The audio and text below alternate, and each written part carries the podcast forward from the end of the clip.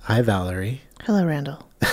Welcome to our program, everyone. It's happy birthday. Who cares? Not me. Nope. The show where we talk about things that happened on our shared birthday of October 1st um, in the course of history. Or maybe we don't talk about those things at all. We just pick a thing and then we talk about something else. How are you doing? I'm good. How are you? I'm doing pretty good. Anything interesting happened to you this week or going on this week? Uh, well, one of my internet friends, Hymar, pointed out a Barbie that looked like me, so I bought it. Yes. Um, I bought it and it came in the mail and I opened it up and within 10 minutes I had melted her hair off, which is very on brand for What were you- 8-year-old Valerie. What were you doing? Would you? How did you do this? what were you doing? I was going to try and curl her hair and make it a little bit more like mine. Um, when I was a kid, uh, we weren't allowed to have Barbies, or my parents at least never bought Barbies, and nobody ever gave us any. I understand that because it's, you know, They're uh, new, expensive. they're expensive and it's also a s- kind of a complicated gender uh, example. Do your parents not want you to have dolls when you were growing up? We didn't have very many dolls. We had mostly like educational toys. Educational toys. Yeah. Which is fine. I get it. Anyway, I'm so, because of that, I'm sort of living out my Barbie dreams now. Your Barbie dreams. I have a doll story. Do you? Did I ever tell you my doll story? Tell me. So, uh, you know, this has nothing to do with Barbie, but it is doll related. When uh, Cabbage Patch Kids were super popular, I uh, begged for one for some Christmas, whatever That's year that was, adorable. right? I was like, I want to have one. It would be neat. Uh, and my grandparents, I found out later, bought one for me for Christmas and were forbidden to give it to me by my father Because it was a doll? because it was a doll because it was it was my son will not be allowed to have dolls Fuck you, Dad. i, I can't believe i never told you that story i thought That's i had told you really- that Bullshit. you know you know what was weird is i found out about it later on in life and then i saw it they still had it Oh wow. yeah they still had it my grandparents have a room or had a room i guess they kind of cleaned it up that was just full of stuff they acquired over the years and i saw the doll and uh, they were like oh this was a doll and grandma told me the story and then was like well there it is How old? I was like, I want that now. yeah. Can I right. have it? Did, what did you actually say that? No, I didn't. no. You should've. I should have. I'm, I'm probably it's probably still sitting there. You probably should get that. Yeah.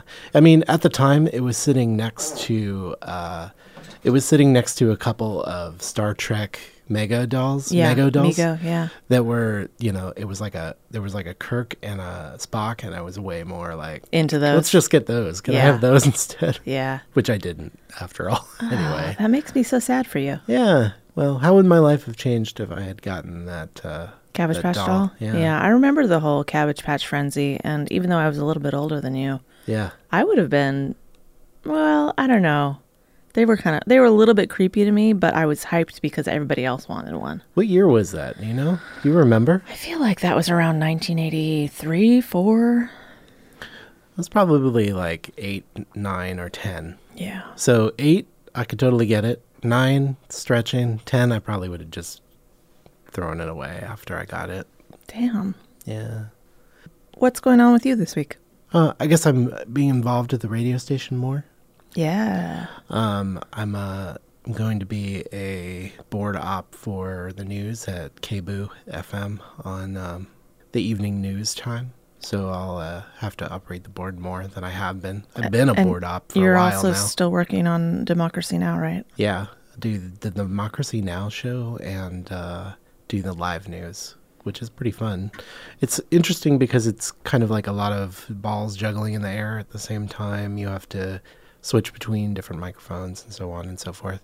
If you live in Portland, 90.7. 90.7 FM. Uh, you can listen. It's at 5 o'clock on weekdays. I'll be doing it on Wednesday or Thursday. I'm not really sure yet. Um, and you can listen to it on the internet at kboo.fm. Just look for the KBOO Evening News. Although you won't hear my voice because I'll just be pressing buttons. You'll, You'll just know. know. Know that Randall's there, You'll feel it. pressing silently. At the end, hopefully silently, at the end, they do read credits, and I'll be part of the credits so you can hear my name at least. I'm glad you're involved. I really appreciate community radio. Yeah. I don't listen to it a whole lot here, but I always did in the Bay Area. And um, it pleases me that the number here is 90.7. This is a good eclectic mix of stuff, um, and the station has a really nice uh, attitude and uh, community spirit. And that's where we were recording right yeah. now. By the way, thank shout out to Kebu. We are recording in their studio, so uh, thank you. Uh, eventually, we'll probably put this podcast on their website as well. If I can get, uh, If we can stop swearing. if we could stop number one, stop swearing. No, actually, they don't really care about that. Oh, okay. Listen, show them our iTunes reviews. By the way, everybody, thanks. Oh my gosh, it's it's so much. Thanks for the reviews. Thanks for the amount of downloads we've gotten. Ah. Thank you for giving us feedback on social media and thank you for just listening and enjoying this with us. That's a good lead into. We got a letter this oh, week. yeah. Read the email. We got an email. This is in regards to our Cartoon Network episode where I told a story of middle school calamity where one of the crash cymbals broke during the 1812 uh, overture. School band humiliations. Yeah.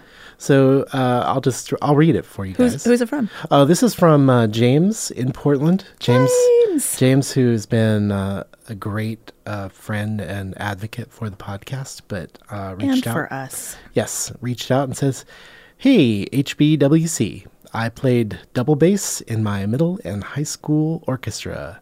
I fancied myself a jazzy Getty Lee, but lacked all talent." But lacked all talent and dedication to even be a Gene Simmons. That's Oh. sad. We had a song we would play every concert, Hoedown. So I'll just quickly step in here. Hoedown is part of the Rodeo Ballet by Aaron Copland. Uh huh. Um, I'm going to play a clip of it real quick. Okay, play it.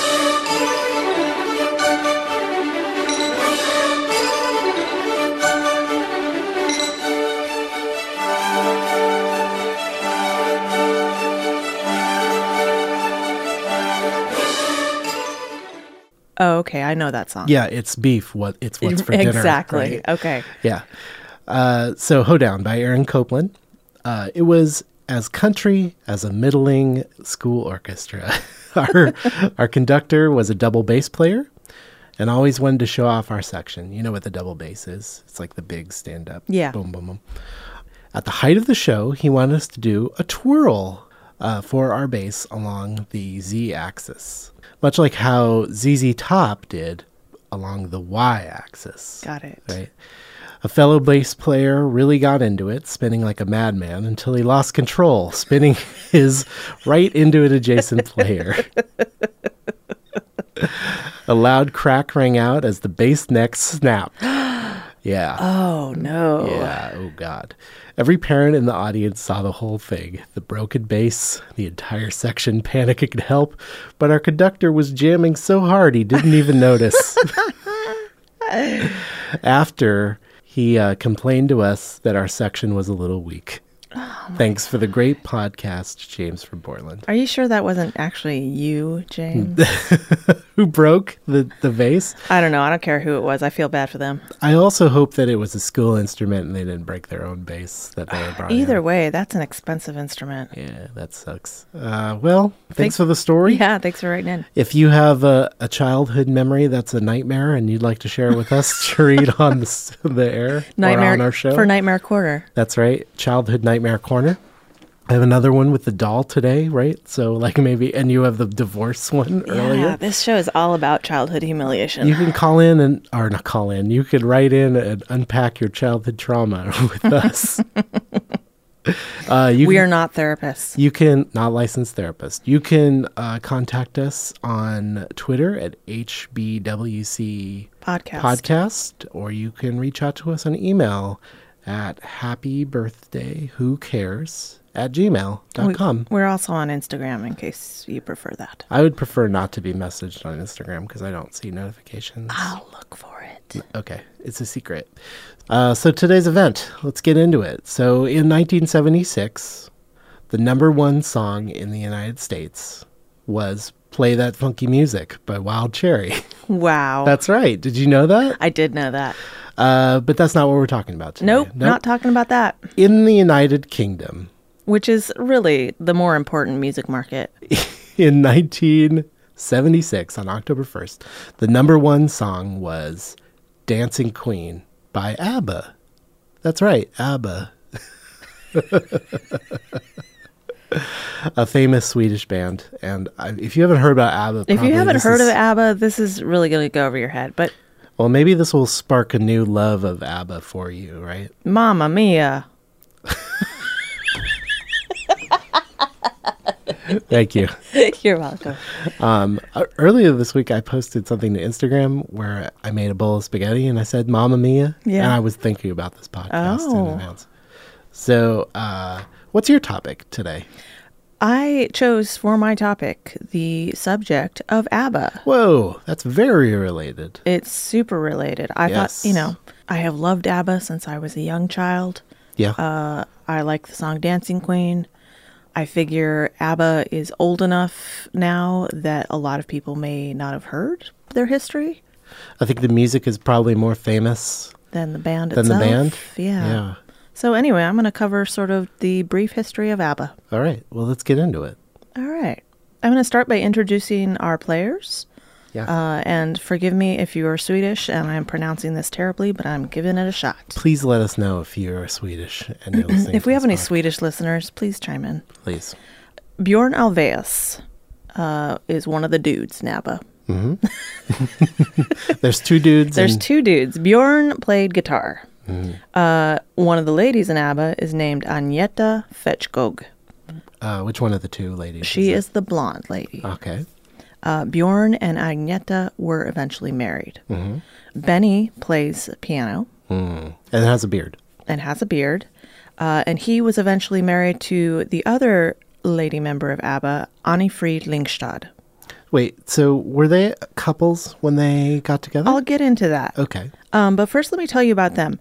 Um, Bjorn was a member of a band called the Hootenanny Singers. the thing about them is they all had pretty decent success in their native country mean- before they ever got together. They had music careers prior to ABBA. Yes. Agneta uh, had her first solo hit in 1967, um, and it was a pretty big hit, and she actually wrote her own songs, which was pretty unusual for the time for a lady singer. She she was a musician of her own, had her own on the radio and everything. Yeah.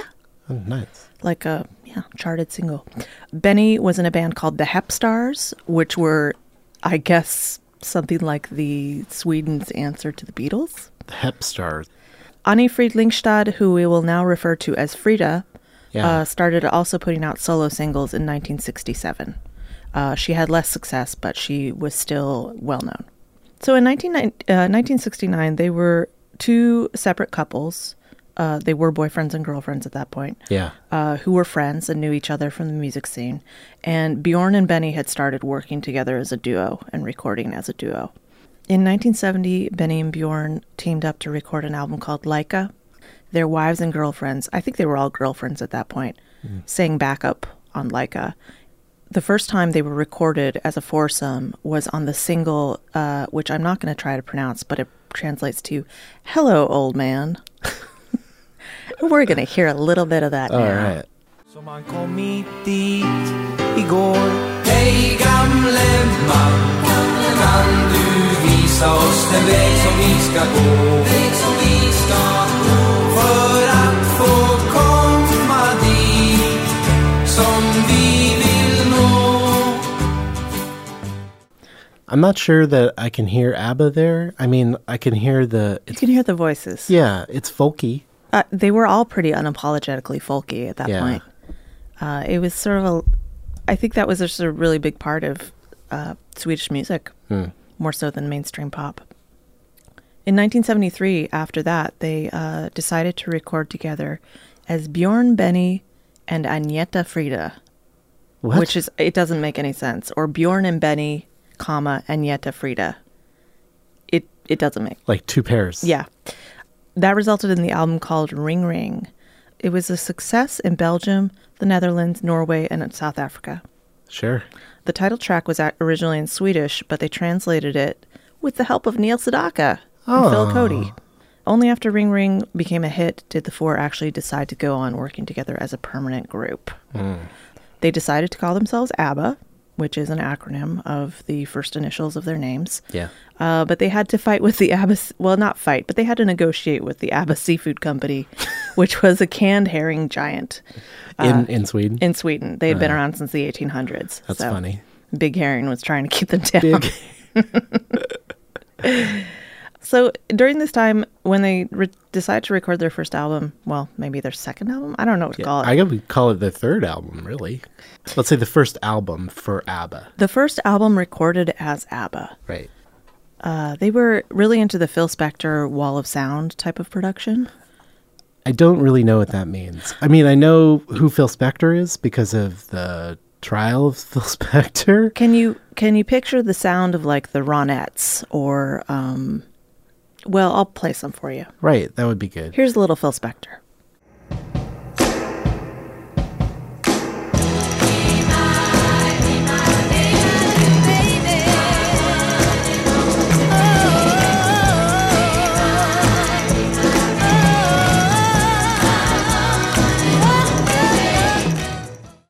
I get it. It's like filled, very fill, filled sort of sound, right? Yeah, so the deal is uh, Sp- Phil Spector would use several musicians playing the same instruments, same recording studio, same time, so he would get almost almost this orchestral sound out of pop instruments. He wouldn't record them separately. No. I get it. So they'd be doubled and tripled up. That was way too expensive for ABBA at this point. So what they did instead was they recorded the backing tracks of the song twice and then played them at a slightly changed speed together. Uh-huh. So it gave it some depth and sounded like multiple musicians. Yeah. But it was really just the same stuff. huh? That's neat.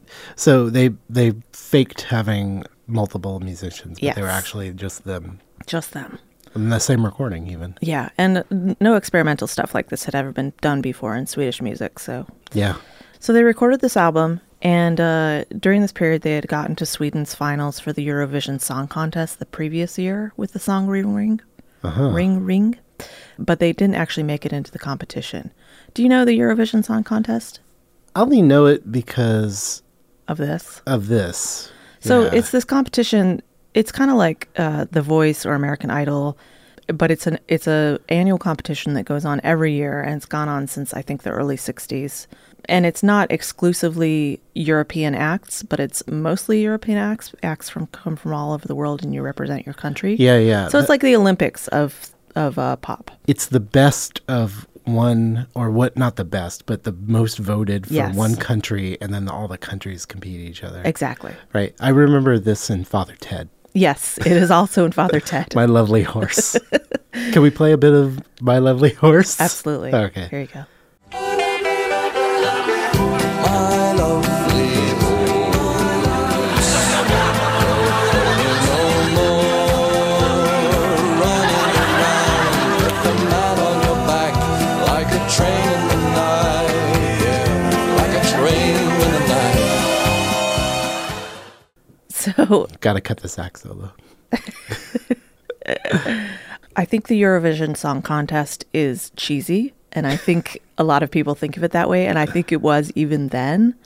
But Bjorn and Benny, who were sort of the masterminds, recognized it as a way to get their music out to the world. Yeah, it's good advertising, even if it's just kind of the jokey. For sure. Um, a recent rule in the contest had allowed them to sing in English instead of their native Swedish, which they realized would broaden their appeal a lot. So, with that, they prepared Waterloo. And Waterloo was a massive hit. It was Sweden's first ever win in the Eurovision Song Contest. And because of this, they are the most successful group ever to have taken part in the Eurovision competition, although Celine Dion also won it in 1988. But sorry, she doesn't hold a candle. She doesn't? No, Did we compare their uh, you'll see. Waterloo was ABBA's first number one single in the big markets, such as the UK, West Germany. In the United States, uh, the song got to number six on the Billboard Hot 100, uh, which is really unusual. Yeah. The American music market has been dominated for at least half a century by American acts and British acts. Almost never does anyone from a non English speaking country break, Yeah. break into the American market. that first year uh, with Waterloo was when they started making videos, which was pretty unusual that early in the 70s. And I'll get back to the videos later because it's kind of interesting. In November of 1974, ABBA embarked on their first European tour, which wasn't great, didn't sell out. It wasn't great. wasn't great. Didn't go as well as they expected. Uh, but they returned to Scandinavia and sold out houses. Uh, the next two years, they released a number of singles, including SOS and Mamma Mia. They were gradually getting more successful all over the world. In March 1976, three years, only three years after they started, they released the album Greatest Hits. That's very bold. it is. How many albums had they had out? Mm, two, three?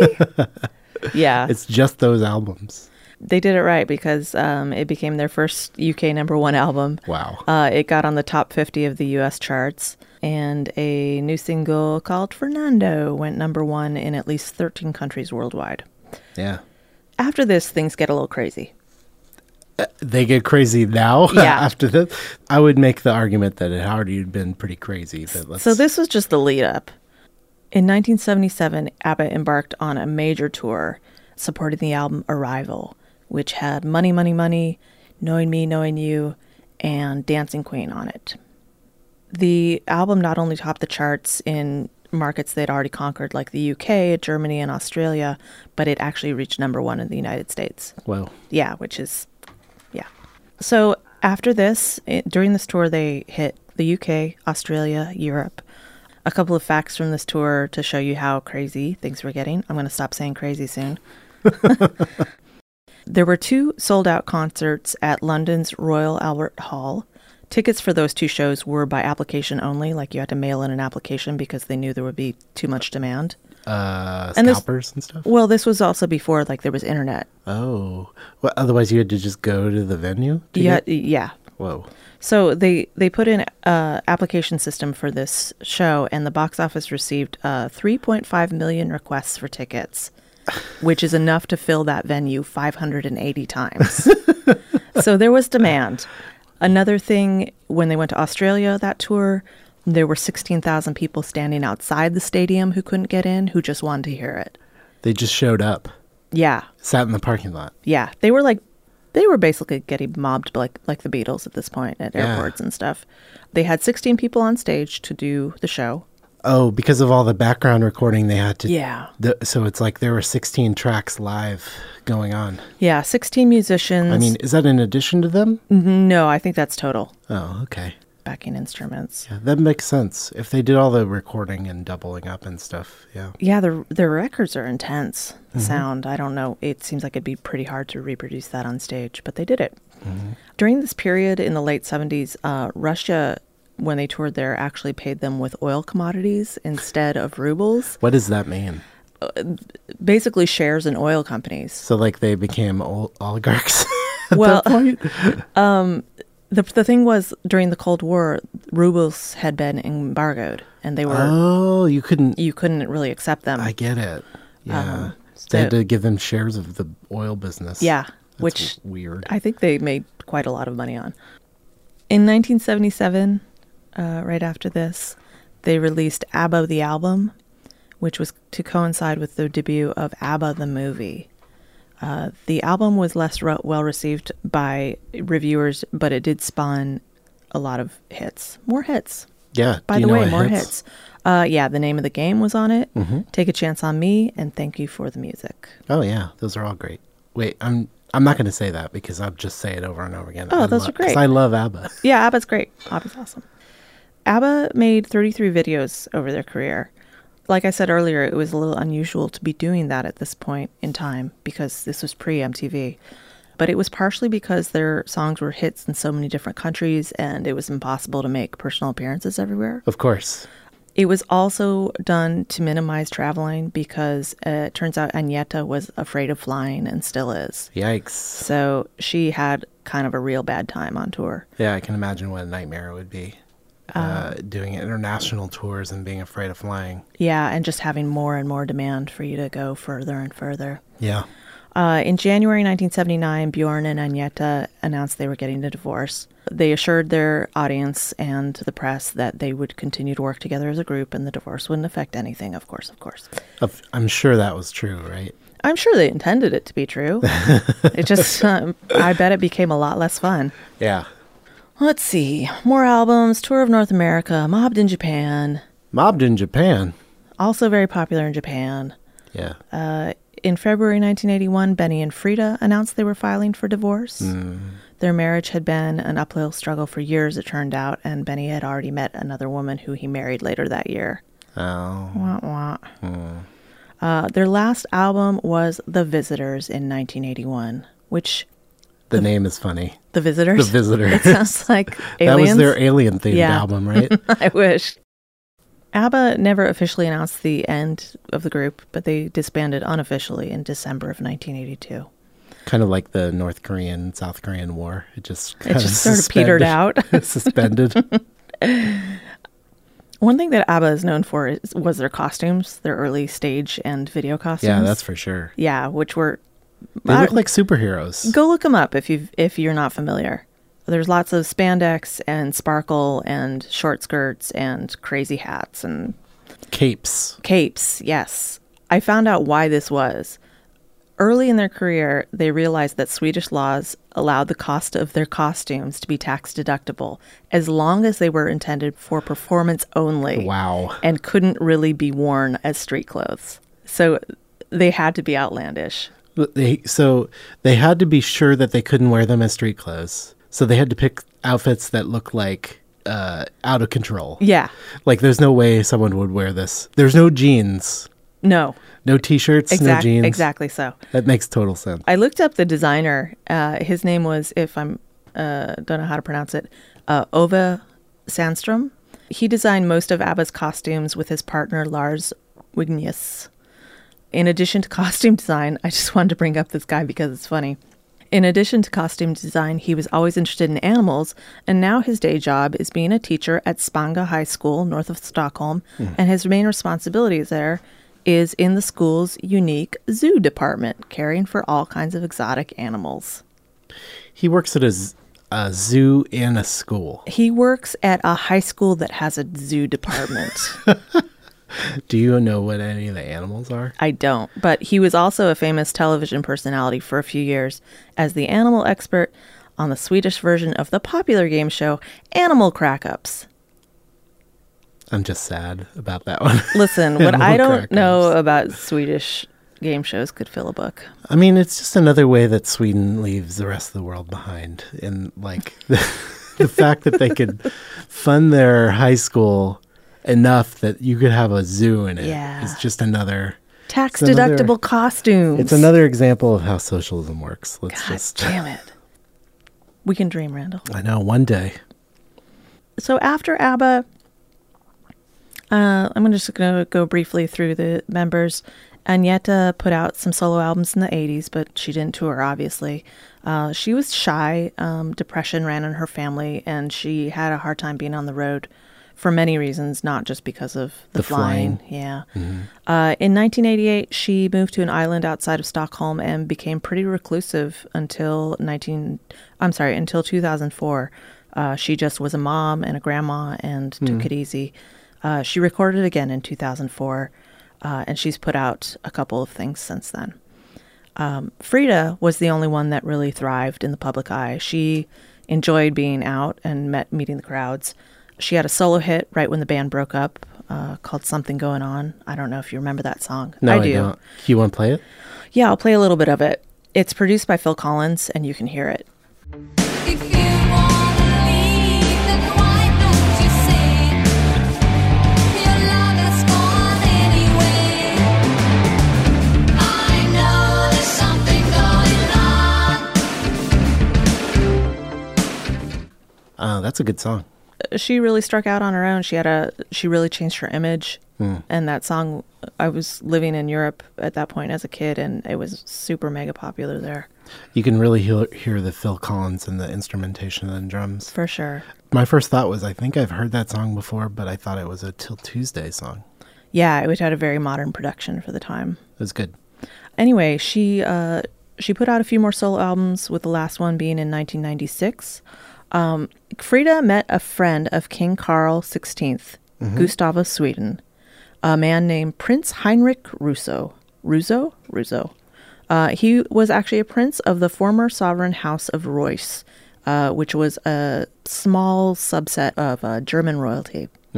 Uh, she married him in 1992, and she became Princess Annifried Sini of Reuss, Countess of Plauen, That is exactly what should have happened in the universe. she is a in the ABBA princess. universe. Yes. yes. Being a princess is exactly correct. That is the correct final form. Mm-hmm. He died Hmm. a few years later. And since 2008, she's lived with her partner, a British nobleman, Oh, in Switzerland.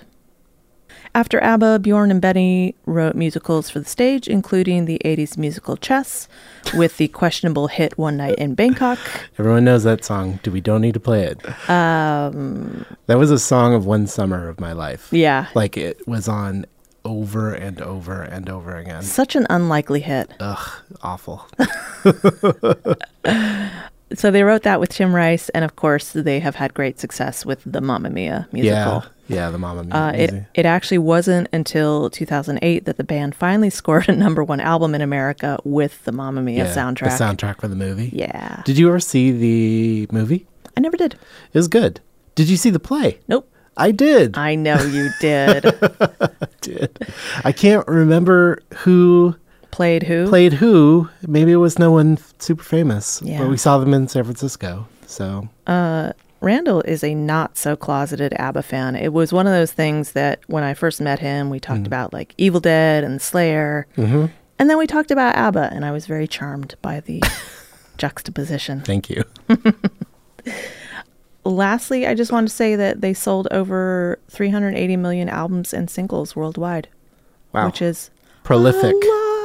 Prolific. I wonder where they rank on the all-time artists. Successful. I think they're they're in the top five. I think they might be in the top three. Yeah. Are they gonna come back? Are they gonna do another tour? So it's pretty vague right now, but apparently they're going to do some sort of hologram presentation. Yeah, Um, they where re- they play their music but don't actually have to tour. Yeah. So they're yeah. There you go. Uh, they have recorded a couple songs in the last year or two, which is pretty exciting because they hadn't worked together for all this time. Mm-hmm. Um, and yeah, they're putting together some kind of hologram thing, like somewhere between the Gorillas and Ronnie James Dio hologram that they can send out on tour, and it'll be more like their 70s presentation. They're That would pretty be much neat. yeah, they're like we're old people now. We don't really want to do it and we're not going to look very good doing it, so let's just do this. I'd go see that. I would too. Yeah. So let's let's go see that and we'll report back. There's a couple other things I wanted to mention. Maybe, No, let's do it. okay. There's just a couple of really interesting to me facts about ABBA. Frida was not actually Swedish like the rest of her bandmates. She was born in Norway, and throughout her child, she was known as one of the Tyskermanner. No, can't say it. What's the translation? German bastards. The German bastards. because her father was one of many German soldiers that had had relationships with Norwegian women to enrich the Aryan gene pool. Yikes. Yeah, it was like a Find a blonde lady. it, yeah, it was a concerted effort to go Yeah. out and spread the gene pool. I've heard about this. Before. Yeah, it Lebensborn is was the name of the uh, program. Yeah. These kids were often given up for forced adoption. Some were experimented on with LSD and things like that. They were usually ostracized from their community. And be- because of that, she moved to Sweden with her grandmother when she was two. That's a sad, but then at, alternatively, very nice story. at the Yeah, end. it's really interesting, but really terrible too. Yeah. It could have been, could have been horrib- horrible and horrific. The other thing I wanted to talk about was the use of samples Samples in their music or No. Oh. of their music. of their music. yeah. So, right about when ABBA's career ended was when sampling started. Um, the technology came around for it and people were into it. So, naturally, when you have pop hooks like ABBA, you Mm-hmm. Yeah, of would course. sample them. It seems like a no-brainer that you would pick a s- mega hit song and use part of it. Yes. So, the, the band that we now know as the KLF Mm-hmm. who were then known as the Jams, the, just, the Justified Ancients of Moo Moo. they were a British electronic primarily band that started in the late 80s and early 90s. And in 1987, the Jams released an album called What the Fuck Is Going On? And Very, very accessible album title. it had a song on it called The Queen and I, which sampled Dancing, Dancing Queen, yeah. Extensively. yeah, like, it was too like a- much. almost a cover of it. It was real bad. I'll play I'll play a little bit for it Okay. for you right here.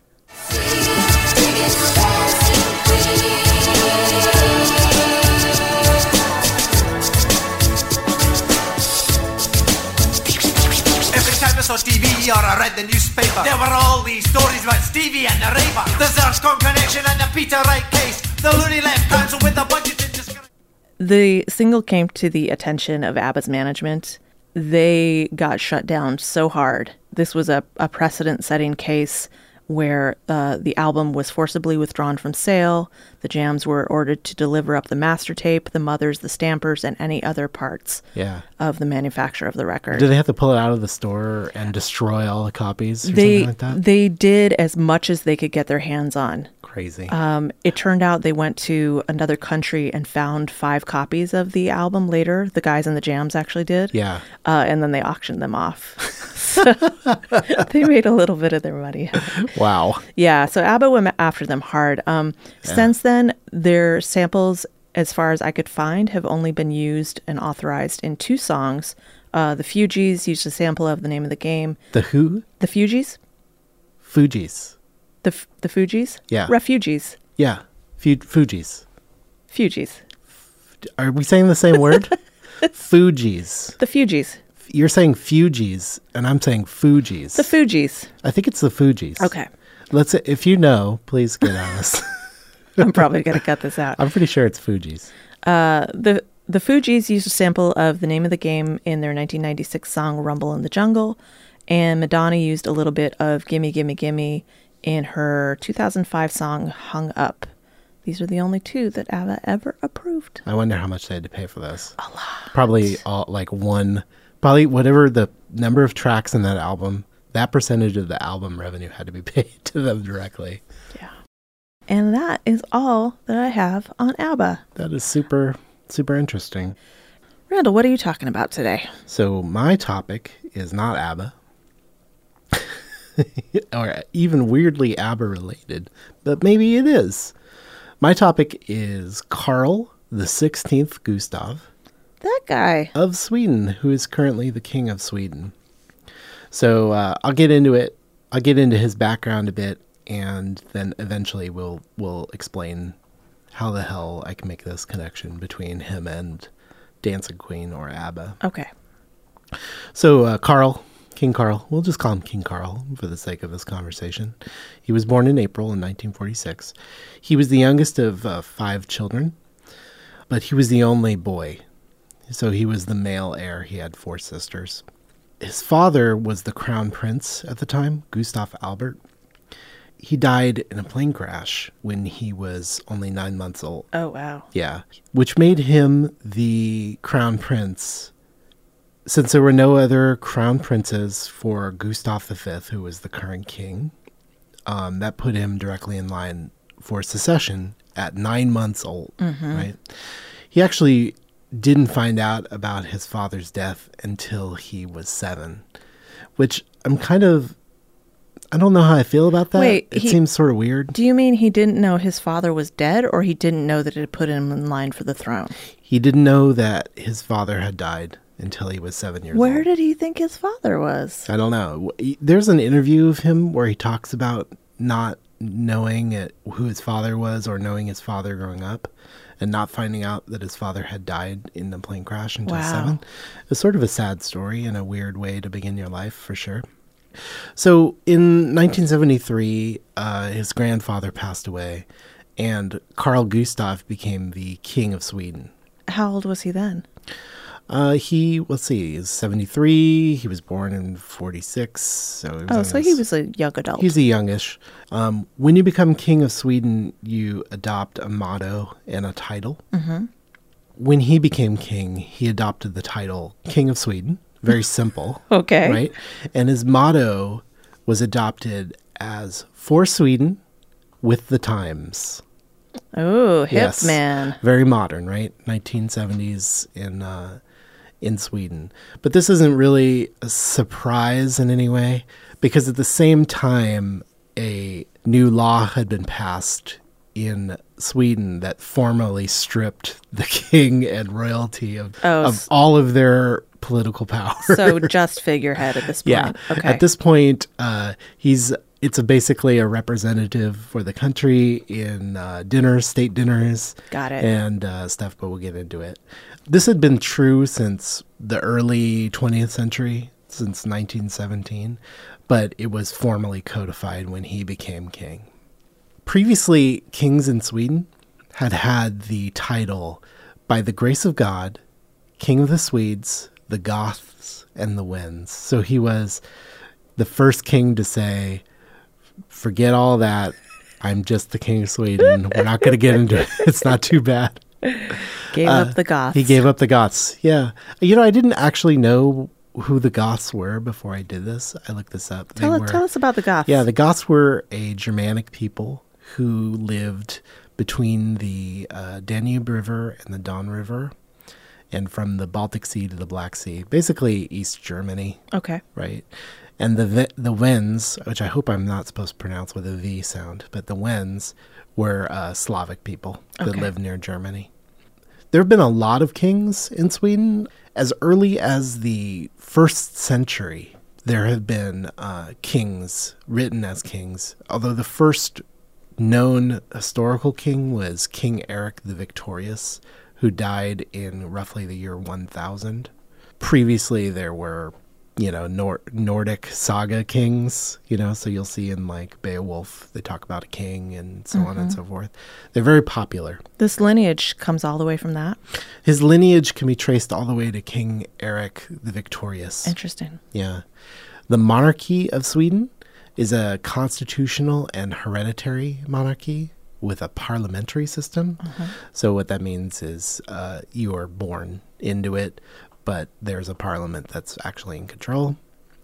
It was originally an elective monarchy, which means they would choose the king. Oh. Yeah, probably fighting. Yeah. you probably you killed the king Fight and all you were the other king, kings. right? Uh, but in the 16th century, during the reign of Gustav Vasa, the monarchy was changed into that hereditary. Prior to that, even though there was fighting, there were still basically five or six families that were that king. Mm-hmm. So he was the youngest of five children. He had four sisters, but he was still king Because he was the dude. because he was the man yeah. but now present day present day Swedish royalty now are passed down to the oldest child. Oh, that's great. So yeah, so the next so progressive. the next king of Sweden won't be a king at all. It'll be his daughter. nice. Yeah. How in any way is King Gustav King Carl Gustav related to ABBA? You tell me, Randall. Yes. So the king married a German Brazilian presenter. Wow, that's not very royal. No, her name is Sylvia Summerlath. They met at the 1972 Summer Olympics in Munich, where she was an interpreter Oh man, you, and a host. you know so many people were getting laid. at the Brazil. So that that Olympics was sort of a weird one, right? That's the one where the terrorist attack happened. Oh, and so Munich, on, right. Right. It's not the the most romantic of the most romantic of Olympics, but uh, supposedly he in- had a pair of binoculars from his booth and kept looking at her, and, Not and creepy at people all. kept telling her that, hey, the, the prince, the crown prince of, uh, of Sweden's checking you out. checking you out. Uh, they uh, ended up getting married in 1976 at the Stockholm Cathedral, and the uh, wedding was preceded in that evening by a royal variety performance, which is just a televised show of um, various acts from Sweden. And at that time, ABBA performed Dancing Queen for the very first time on television. We found a video clip of it. Unfortunately, the audio is just there's not much to it. It's the it's the tape of them playing. Yeah, I'm pretty sure they were lip syncing for that Yeah. performance. But there is a pretty funny uh, intro, so let's play that. All right. Now make room for ABBA and music of this day. There's absolutely no chance for gloom when they start to sing and play. I don't know why that was in English, but okay. It's sort of odd. I don't. I can't attest to whether that's real audio for I it. think Or it anything. is. I do love their outfits. yes, they're all dressed like 17th century French nobility. Yeah, and everyone in the place is uh, dressed in powdered wigs. Weirdly enough, I want to have a party like that. except the king himself is not wearing. Oh, I powdered don't have wig. to. No, he doesn't have to do anything. Were you aware of the king prior to this? No. No. Um, worldwide, Carl the 16th is uh, probably best known as the person who gives away the Nobel Prizes every year. Yeah. okay. He doesn't give away the Peace Prize. That's given away by the I guess the King of Norway. But he's given he gives out all of the um, science related prizes. The first one he gave away in 2007 and he's been doing that ever since. Uh, he also hands out the Polar Music Prize. The Polar Music Prize was founded in 1989 by the late Stig Anderson, who was ABBA's manager. that's right. He previously mentioned management. He was also a, the lyricist. He was also a lyricist. It's true. He did co write some stuff. yeah. I had told you about this before, and you asked me, "Does it? G- they give it away to uh, Swedish acts?" And they do not. Yeah. What is the Polar Music Prize? The Pu- Polar Music Prize is given away to a modern artist and a classical artist every year for their historical contributions to the world of music. It's just kind of like a Nobel Prize in its own way. so it can just be anyone, anything. yeah. So, like this year, for example, it's Grandmaster Flash. Is Oh, getting- wow. Okay. getting the award, who's definitely not Swedish. Ah, that's awesome, though. Yeah. Uh, and a German violinist. Um, the other thing that uh, you might know uh, Carl the 16th from is there was a meme that has a bunch of people photoshopping King Carl into different hats. So if you do a search on the web for King Carl's silly hats or Carl King of Sweden silly hats, you'll see what we're talking about. And I'm sure I'll put in uh, a picture in our post announcing this so you can see. But I I knew this guy from those hat pictures. Unfortunately, they are uh, not real. He, they're all photoshopped. Oh. Yeah. He's not an actual, crazy, crazy, hat wearer. I think actually there might be one or two of these pictures that are real But why him? because he's got a face that looks very serious. Okay. Someone made this picture of him in a pink hat with bunny ears on the top. Oh, I thought that was real. It's not real. They're Sad all photoshopped. face. But anyway, they're endlessly entertaining. He's got a very serious face. And I think overall, he seems like a decent guy for royalty. He's just a rich guy who gives away awards and owns Porsches. I Sounds- sounds about right. That's his whole life. That's the story of King Carl, who's uh, king of Sweden, who uh, has a connection to ABBA. Sweden seems like a really nice, chill country to live in. In all the research that I did, my takeaway is Sweden sounds great. Let's move to Sweden. I think at one point there was a survey that was where do the happiest Quality of people- life, yeah. yeah where where is the highest quality of life and it was Sweden. It doesn't seem like uh, it seems like they take care of themselves and take care of their population, Mm-hmm. and they don't take themselves way too seriously. Also, Yeah. yeah, we if we move there, we'd have to eat a lot of fish probably. Okay, we're not doing it. Yeah, so it's probably not happening. Sorry. Sorry. When I was making notes for this podcast, I just wrote down people love ABBA. and I d- wrote that because when I was looking on YouTube and other places, the comments are universally positive for ABBA. for ABBA. It's Yeah. like, we love this song. We miss you so much. Like hundreds and hundreds and hundreds of positive comments, Mm. which is something you pretty much never see on YouTube. yeah, it's weird. Like uh, ABBA is m- impossible to hate. Like I don't, I've never met anyone who's been like, I really don't care for them. Yeah, I mean, I think people are think they're superficial, fluffy pop, which is sometimes true, but if you believe that, it's still great. Yeah. like even if you even if you're like this is not of substance, which is wrong first it's off. true. Actually, First off, that's wrong. But if you even if that's your comment, then it's the best ever example of music that makes you feel good just for being bubblegum. ABBA's music is really not simple at all. I mean, you can hear it just in the complexity of what you hear, but I also just listened to a podcast on the song Dancing Queen.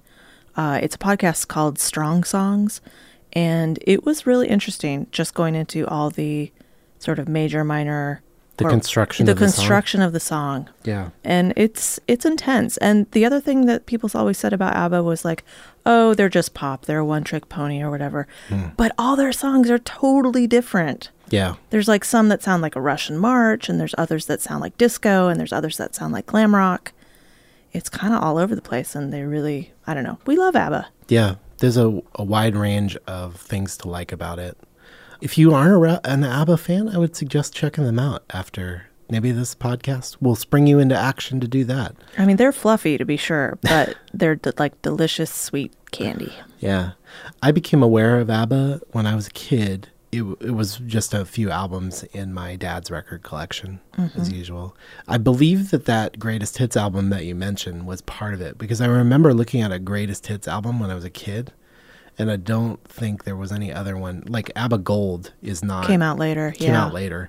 Um, I had that album, of I did course, too. right? But I think I, that was my first introduction to them. I remember hearing them at roller rinks when I was very young. Because Dancing Queen is a s- Yeah. classic roller rink song. Yeah. Mm. When I went to Holland when I was uh, in college, this is in the late 90s, I noticed that there was a lot of electronic music remixes of ABBA songs. And I was like, this seems odd. Something is odd about this song. And it turns out that there was a band that was called the ABBA Teens. Oh, yeah, I've heard of Yeah. that. yeah. So th- it was everywhere I was going, and they were just doing covers electronically, and their voices sounded different, but not different enough that you maybe wouldn't know. And I thought this was just some weird remix Hmm. until I found out that it was a band, and I bought that. bought that CD while I was in Holland. I'd like to hear that. I wonder if we still have it. I'm gonna look through my collection.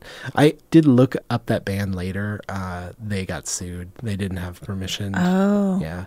So they had to change their name to the A Teens, not the ABBA Teens. But they still put out the covers? yeah, I guess it doesn't come with the ability to use the name for the band.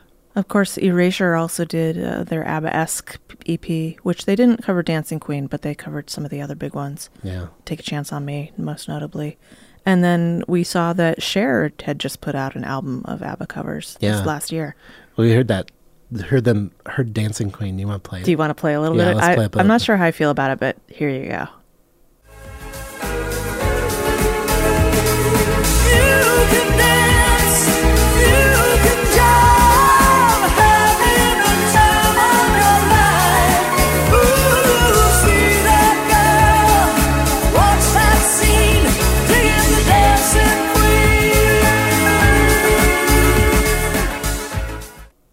Cher's voice is crazy good. It's so distinctive. There's no way you could not know that's Cher. I love Cher so much. She is great. Yeah, If you don't follow her on Twitter, I'd recommend it. she's a hoot. Yeah, follow, follow, share, and become part of the resistance. the share resistance. Uh, one more quick note: I saw that ABBA performed on the first season of SNL. Oh, Yeah, they were in the fifth episode that was hosted by Robert Klein. okay. Um, they played SOS in Waterloo. I bet their outfits were awesome. I couldn't find a video of it. What? Yeah, I know. Uh, uh, if they were getting the tax credit, their outfits had to be out of control. Yeah. Do you have a favorite? Do you have a favorite ABBA song? I know this is weird to ask because there are so many good ones. It's like, how do you pick your baby in this set? Yeah, I might have said Dancing Queen at some point, but honestly, I think it's overplayed for me now. It's just I I know it too well. Just this first intro that you can dance, like right at the beginning. Just that it busts right into it. thinking about it Gives- makes the hair on my arms stand up. Yeah, it's it's pretty great. Yeah. I thought maybe uh, Waterloo. It's funny. I didn't come to Waterloo until later because it- it was since it was one of the older singles. I didn't hear it in my childhood. Yeah. But I did hear it in the movie Muriel's Wedding, which is where it made a big comeback That in was the, the, intro. I to believe you. in the early 90s. Yeah, that was the first time I heard it. I like a song that um, the very first word of the song is the title of the song, so you didn't you n- do not question what the Mm-hmm. song is. I like those the upbeat ABBA songs way more than the um, than the kind of the, The romantic. ballads, yeah. yeah, I, yeah. Looking at the list, I it would be almost impossible to pick. I think Super Trooper Not my favorite. it was that was the song that I heard when I was in Holland nonstop, so it has a place in my heart. I see. Um, also, take a chance on me because the weird Take a take a yeah Jan the, chance. the background of Take a Benny chance, chance. and Bjorn Yeah. actually getting in the song for a change is pretty nice. yeah, it's good. Maybe I would say if you listen to this podcast and you have a favorite ABBA song, let us know. Tell us your ABBA stories. I'd like to know if someone out there has a strong opinion on an ABBA song and why you do.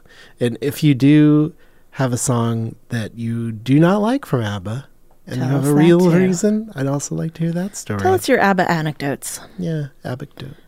This isn't going to be interesting to anybody but me, but uh, I Def, dispute that. Def Leppard put out a, a cover of Depeche Mode's Personal Jesus this last year, Mm-hmm. which a lot of people super roll their eyes at, but I love Def Leppard. I still do. It was the song they played before they went on the stage. Yes. Uh, When I went to see them. The alternate that they were thinking about covering was Knowing Me, Knowing You. Oh. Aw. One day. I would love to hear that. I guess that's it. yeah, that's all we have. Uh, thanks again for listening. Uh, and uh, I love you very much, Me or them? both. Oh, that's sweet. I love, Um, I thank- love you and I love all of you. Thanks for listening, everybody. And um, if you haven't, uh, rate, review, and or subscribe to us, uh, and or tell a friend, and or come see us next week. And go listen to some ABBA. All right, Bye. bye.